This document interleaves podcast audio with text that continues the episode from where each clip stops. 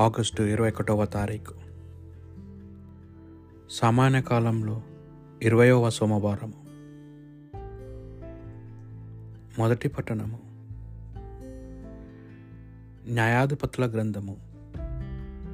రెండవ అధ్యాయము పదకొండు నుండి పంతొమ్మిది వచనముల వరకు.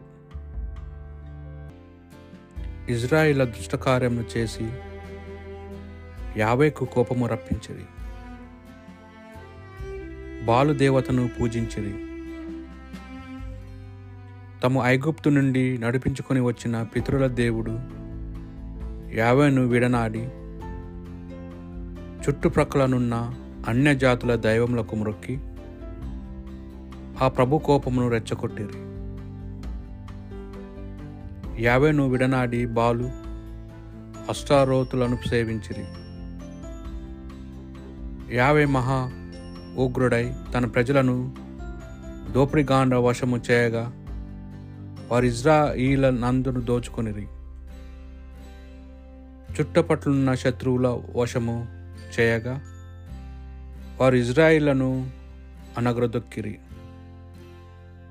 యావే తాను ముందుగా ఒక్కానించినట్లే ప్రతి యుద్ధమునందు ఇజ్రాయిల్కు వ్యతిరేకముగా నిలిచి వారిని ముప్పు తిప్పలు పెట్టెను. అందుచేవారు మిగుల వచ్చిరి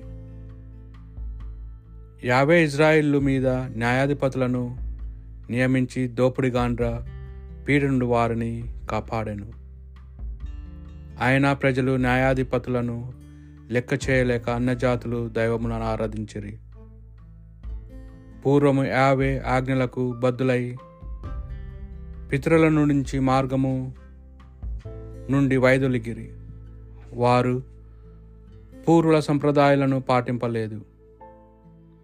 యాభై ఇజ్రాయిళ్ళ మీద న్యాయాధిపతులను నియమించు నియమించు తానును అన్ అన్యాయాధిపతికి బాసటయి ఉండి అతడు జీవించినంత కాలము ప్రజలను శత్రువులు నుండి కాపాడాను. శత్రువుల రాపిడికి తాళలేక ప్రజలు మొరపెట్టగా యావే వారిని కనురించ కరుణించాను. కానీ ఆ న్యాయాధిపతి చనిపోవగానే ప్రజలు మరల దుష్ట కార్యములకు పూనుకో ముందుంటి తరము వారి కంటే కూడా అధికముగా భ్రష్టవర్తనులైపోయిరి. అన్య దేవునకు కై కంకర్యము చేసిరి. ఆ రీతిగా ఇజ్రాయిళ్ళు చాలా కాలము వరకు తమ చెడు పనులను మానలేదు. మొండి పట్టును విడనాడలేదు. ఇది ప్రభువాక్ భక్తి కీర్తన. ప్రభు ప్రజలపై నీకున్న ప్రేమను స్మరించుకొని నన్ను రక్షింపుము. ప్రభువు ఆజ్ఞాపించినట్లుగా వారు అన్యజాతి జనులను నాశనము చేరాయిరి.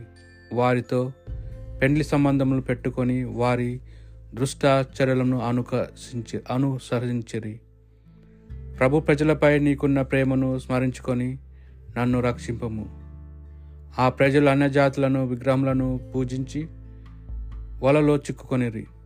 తమ పుత్రులను పుత్రికలను దయములకును బలి ఇచ్చిరి. ప్రభు ప్రజలపై నీకున్న ప్రేమను స్మరించుకొని నన్ను రక్షింపము.